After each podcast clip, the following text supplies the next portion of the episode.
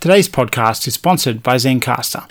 I use Zencastr to record the Tally Room podcast, and it's an invaluable tool. I record pretty much every episode of this show remotely, with my guests joining me from wherever they happen to be. Zencastr allows us to record with high quality sound, even if the internet connection isn't the best. It records a high quality version on the local desktop and then uploads it when the internet connection allows, meaning that the audio the listeners hear is usually better than what I can hear when I'm recording. It also allows for recording video. I use it to be able to view my guests, but you can also record video in 1080p. On one or two occasions, I've used Zoom instead, and you really notice a difference. It's super easy to use Zencastr. I set up a link for a recording and send it to my guests, and we're getting started in minutes. Go to zencastr.com slash pricing and use my code TALLYROOM, and you'll get 30% off your first month of any Zencastr paid plan. I want you to have the same easy experience as I do for all my podcasting needs. It's time to share your story.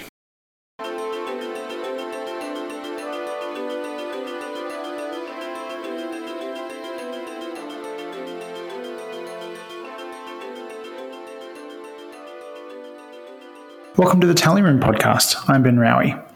We're kicking off 2024 by going overseas to preview next week's national elections in Indonesia.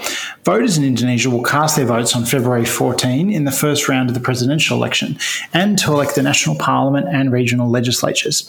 As we speak, it looks likely that a politician with a long history of trying for the presidency may be on the verge of finally winning that role.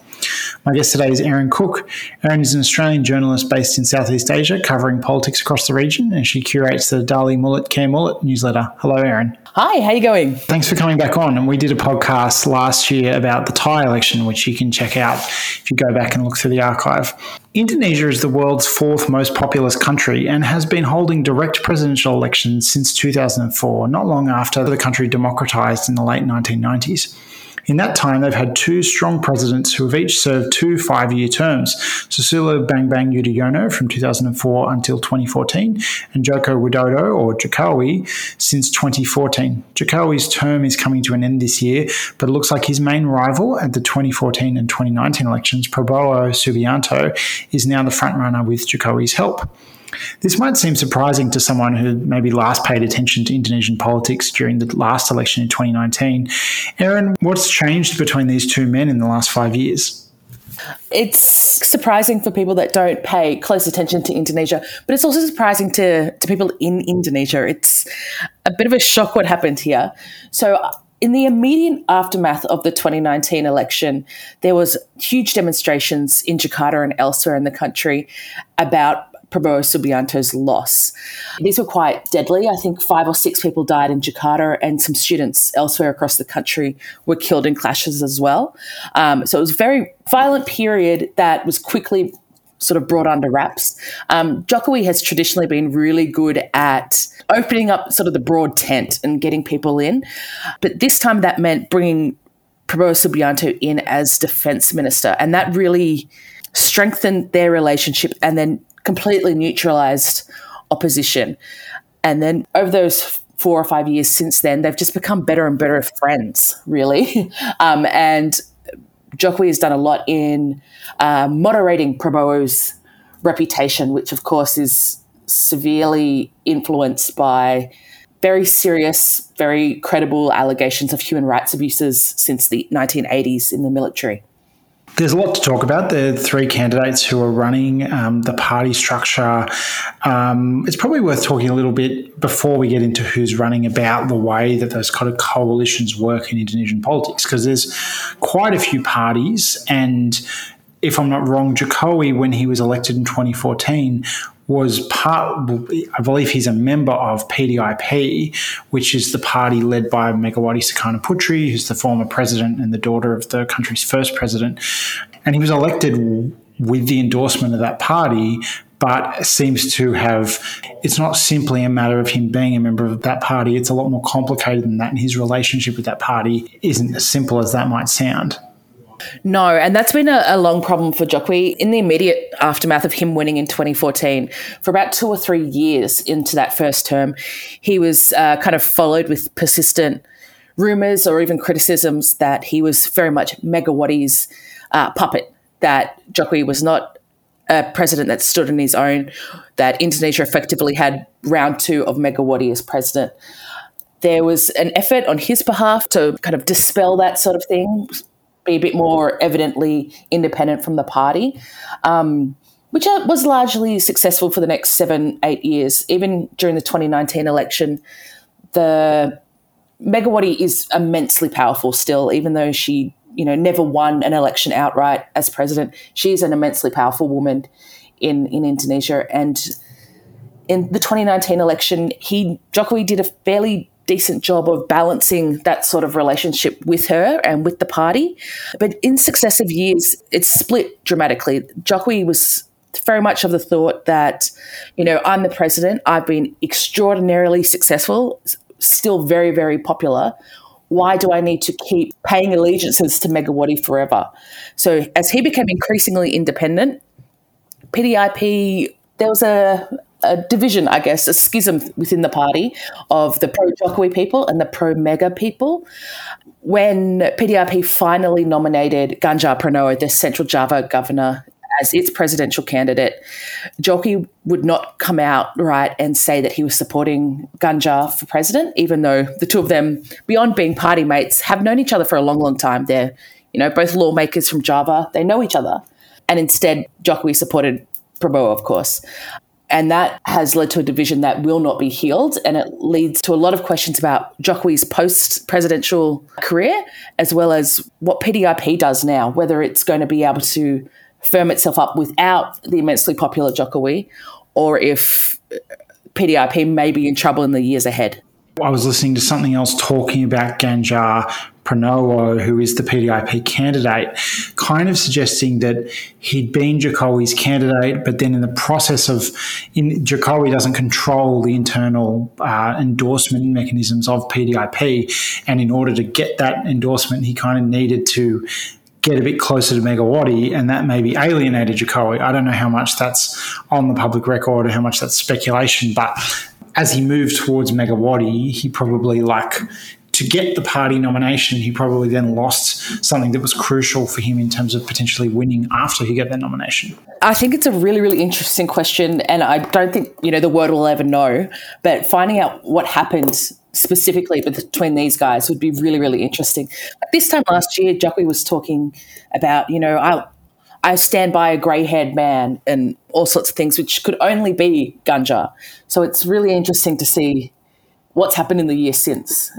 And now let's talk briefly about we say Jokowi's supporting Prabowo, but I don't believe he's come out explicitly and said, I endorse this guy. I don't think he's out there at rallies. It's more subtle than that. Can we talk about Gibran, who is um, Jokowi's oldest son? He's the mayor of Solo, which is the city that um, Jokowi used to be mayor of himself, I believe and uh, he has ended up becoming Prabowo's uh, running mate after a controversial process where he's um, he's about my age, he's under forty, and the Indonesian constitution, I believe, says that you must be forty to run for president or vice president, but that hasn't um, stood in his way. No, it's uh oh gosh, this got very messy very quickly, and then everybody seemed to have moved on a little bit. So, end of last year, supporters of Gibran Rakabuming Raka took it to the Constitutional Court, and they said, you know, he's under forty, but he is obviously uh, experienced. He's he's the mayor. Things are looking pretty good. Is there any way that there would be a constitutional exception to this? The court eventually rules yes, if you're between 35 and 40, but with political experience, okay, you, you can come on in. But the head of the Constitutional Court at this time was Anwar Usman, who is Gibran's uncle and President Jokowi's brother in law. So that really kicked things off. Uh, um, a lot of criticism, as you can imagine, although I think the ruling itself isn't necessarily a bad idea. It's just about who did it and who for that made it so controversial. And yeah, Gibran, he's really struggling with the Nepo baby sort of accusation, I guess. He's being a mayor of Solo is certainly not an easy gig, but even getting that one to begin with was very much seen as, you know, your dad's shadow, your dad's put you up to it sort of thing. So I'm curious to see what happens with him in the years ahead if he does end up becoming vice president, because I'm not sure there is a huge amount of confidence in his political abilities. Let's talk about dynasties, about family connections. You know, it's not unique to Southeast Asia, but does happen a lot there. Admittedly, you know, there has been politicians in Australia who are the children of other politicians, but, you know, Southeast Asia and South Asia has the history of, you know, a lot of these countries, their first female leader was their daughter of the wartime prime minister president kind of figure. I think that story is played out like four or five times over the region, um, including Megawati Sukarnoputri. Um, Prabowo's the former son-in-law of Suharto, um, obviously Gibran and and Jokowi, and then we see this happening in countries like the Philippines and uh, you know family connections being big in Thailand too.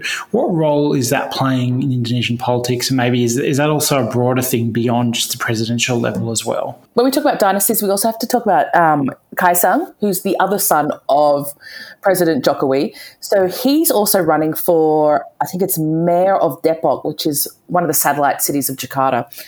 And he's running for that with Partai Solidaritas Indonesia, which is uh, it was supposed to be sort of like the millennial social democracy party, but it's just become a vehicle for Kaesang. So I think we've seen plenty of dynasties in Indonesia, but few so transparently built in what we've seen this time around. We've got two of Jokowi's son, plus his son-in-law up in North Sumatra. So it's yeah, a very transparent way of doing things. Um, Prabowo Subianto is a two-time nepo baby as well. His father was an incredibly influential finance minister and economist within the Sukarno and then the Suharto governments. There's a long legacy of this. It seems to be quite contained, maybe at half a dozen or so families, whereas in the Philippines it seems to be, you know, everybody. So I think that's interesting. I don't know if um, uh, if it's going to work long term. I can't imagine any politician, let alone one of the younger fellas, repeating Jokowi's success. Because Jokowi himself, he wasn't someone who was from a political family, right? Like he's come from relatively modest background, I believe. Like he's, you know, he's not the child of, of a senior politician.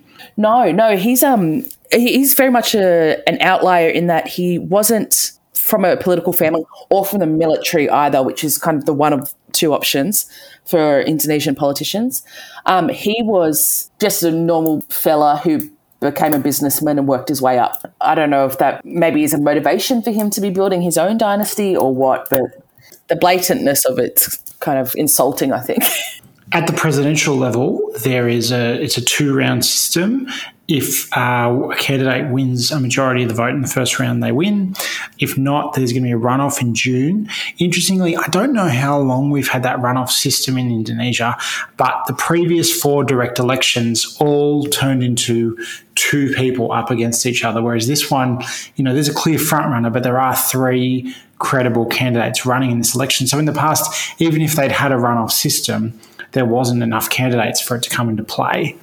Yeah, no, that's true. Well, I've had conversations about this with friends recently because all of these sorts of regular features of presidential campaigns in Indonesia, you know, the debates or the big end of campaign finale events, nobody's too sure what happens if it does go to a runoff, which is totally plausible. No one's sure if there's going to be another round of debates, another huge stadium packed event.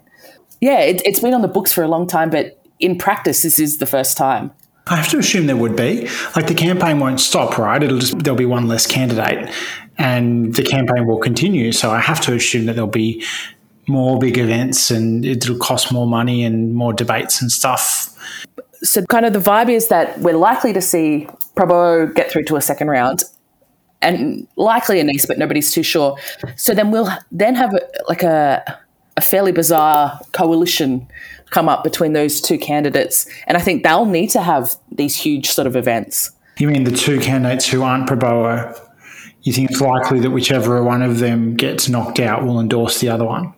Yeah, there's been sort of more and more reporting over the last couple of weeks, especially as it becomes clear that Anies is getting ahead of Ganjar, that we should see a combo of PDIP at least backing Anies, or vice versa if it turns out that way. I'll just touch briefly on as well with the legislature. So their elections happening in February as well. Um, it's a proportional system. You know, there's some there's a bit of deviation in terms of number of seats per region, but largely it's like large multi-member electorates with, I believe, an open list voting system. So it, that'll be it's reasonably proportional. You get a parliament that has a bunch of parties in it. That's probably about all we need to go into the complexities of the legislature. That's going to be an interesting one to watch. I think, um, you know, it's it's very visual, but nobody's talking about these sorts of levels of races.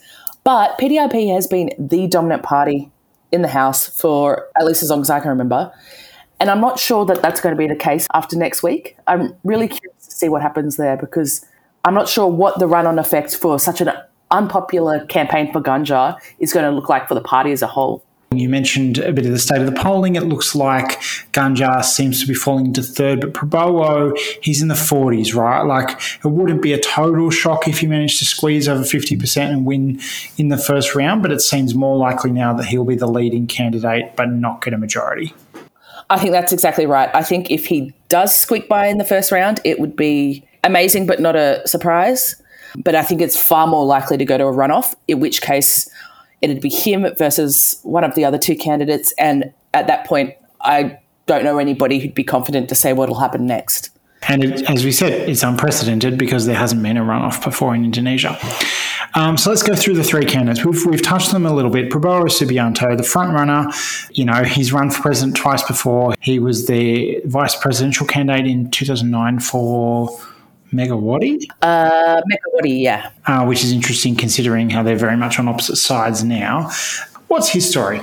He's um, an interesting man. I think he's one of these sort of characters that you get in Indonesian politics after 1998, sort of these these figures that have stuck around for a quarter of a century and have come to dominate Indonesian politics.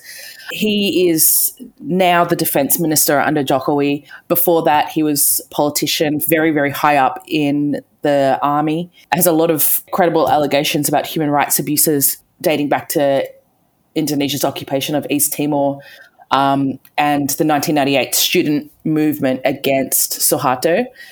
It's interesting to see how much this history was used against him in 2014 and 2019 by PDIP and the Jokowi camp. Those concerns, Jokowi's clearly moved on from. And generationally, younger Indonesians are less concerned or less aware of these allegations.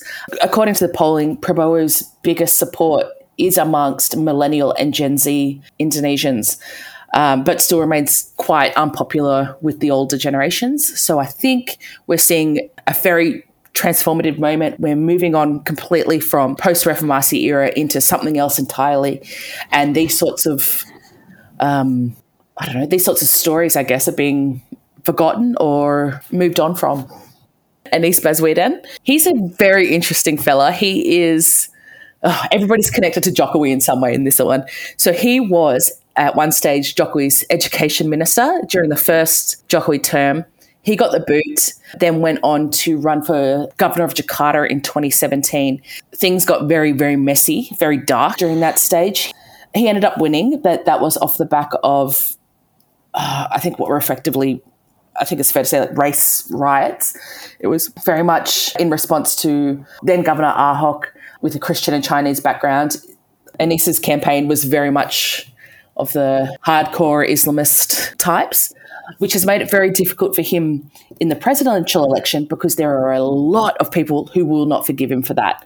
I think Anies is either viewed as quite politically savvy and willing to do what needs to be done to win, or a man who's trying to hide certain anti Chinese, anti Christian proclivities. I imagine the truth is somewhere in the middle there but he's going to have a hell of a time winning over a lot of Chinese grandmas in Jakarta.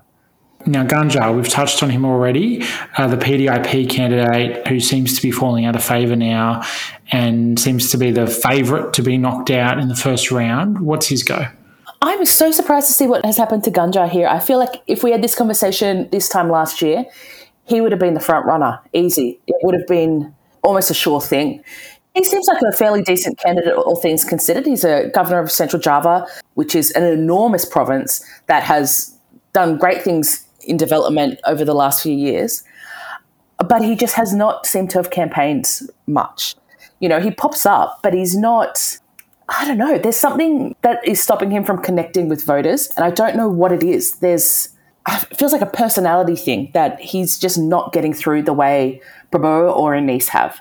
And it might not help that PDIP, which is backing him, does seem at times more interested in uh, attacking Jokowi or Jokowi's son Gibran um, rather than focusing on Ganjar and on the campaign.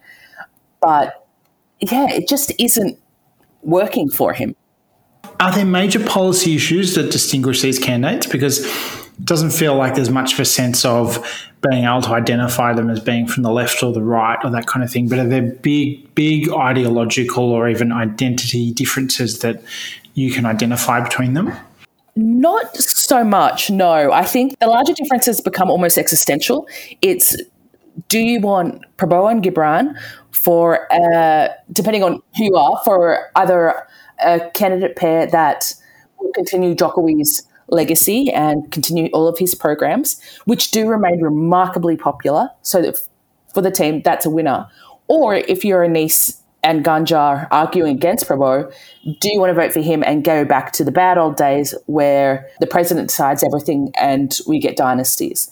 These are not, you know, policy differences. They're more at the core of what you want an Indonesia to be. And if those are your only options, I think that cuts out a lot of people from from what they really need. You know, people just want to go to school and eat. Is there much in the way of geographical trends about where particular candidates get their support, like particular parts of Indonesia, urban, rural, different islands, that kind of thing? Yeah, yeah. Um, I think that'll be an interesting one to watch because traditionally, Eastern Indonesia goes PDIP, while Sumatra and Java are kind of are the two largest islands, of course, and they tend to go you know, these are provinces in Sumatra, especially that picked Prabowo in 2014, 2019, who will presumably do so again um, next week. It's going to be interesting to see what happens in eastern Indonesia, where PDIP usually has dominated in the past. I think the party can't count on that anymore. There's been, you know, it's just purely anecdotal, but immensely popular campaign events throughout those regions for, for the last year from the Prabowo camp. So they've certainly been been working out there. Whether that translates to votes and threatens PDIP's strongholds will be really interesting to see. What does this campaign say about the state of Indonesian democracy now? Like it's been a quarter of a century since the end of the Suharto regime. You know, this is their fifth direct presidential election. Prabowo coming back after all of this history maybe isn't an encouraging sign, but in the end, it does seem like quite a robust political system. Does it feel like it's a democracy that's in a healthy state? I think that's an interesting question because I agree with you. It does feel uh, robust, and that's a good thing. Um, I have been reading and listening a lot to Indonesian academics who have been as particularly in the last week, have been really sounding the alarm of, of the state of things. President Jokowi is getting razzed quite a bit. He's technically and legally allowed to be campaigning, but it's not a good, uh, doesn't feel good to watch your president be actively involved to this extent.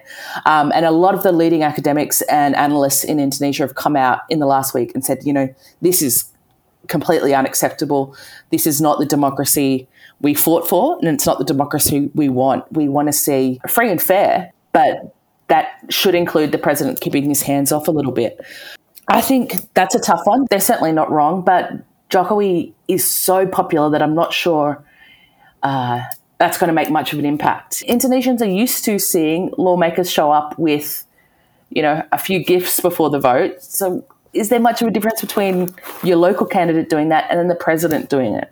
It's interesting because I think, particularly in the context of President Trump in America, there was a lot of talk about norm breaking and that different democracies have different norms, but there's something about that there's a particular expectations about how you behave, and if you violate that, it can be seen as inappropriate. But then also, like a lot of Western countries, it would be um, trivial and unremarkable for the leader of the country to campaign in an election um, even where they're not standing. You know, obviously in, in Australian democracy, the prime, you know, if you're not running for re-election, you quit before the election. But even in America, you know, President Obama strongly campaigned for the Democrats who've run since he stepped down, right? There was nothing remarkable about that. And I'm sure Bush would have done the same if anyone wanted him to be out there campaigning. Um, but it's interesting that in Indonesia it's seen as inappropriate. It's almost like the power that Jokowi has is so much and he's so popular that it's seen as like an inappropriate violation of norms for him to be kind of exercising that power.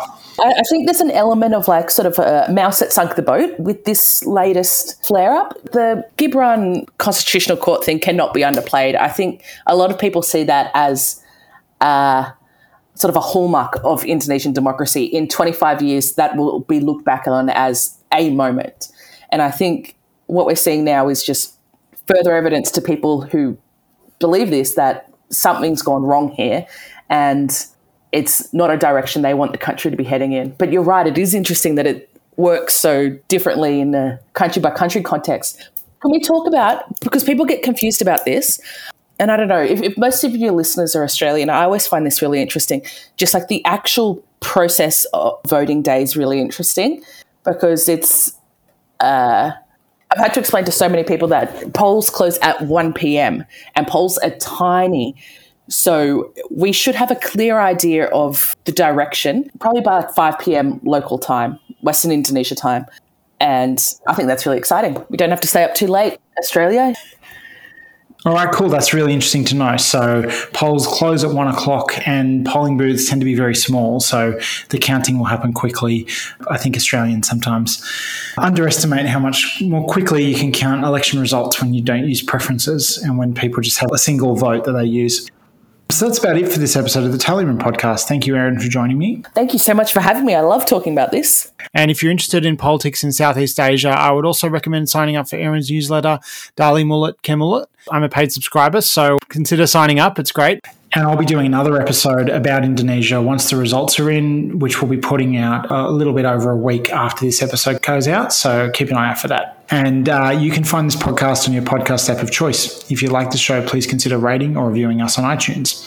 You can follow the Tally Room on Mastodon at tallyroom at mastodon.au or like us on Facebook. This podcast is made possible thanks to the generous support of our donors on Patreon. Sign up at patreon.com slash tallyroom. Information about this podcast is available at tallyroom.com.au and you can email questions or feedback to the tallyroom at gmail.com. Thanks to Chris DeBro for writing the music here in this episode. Once again, thanks for listening.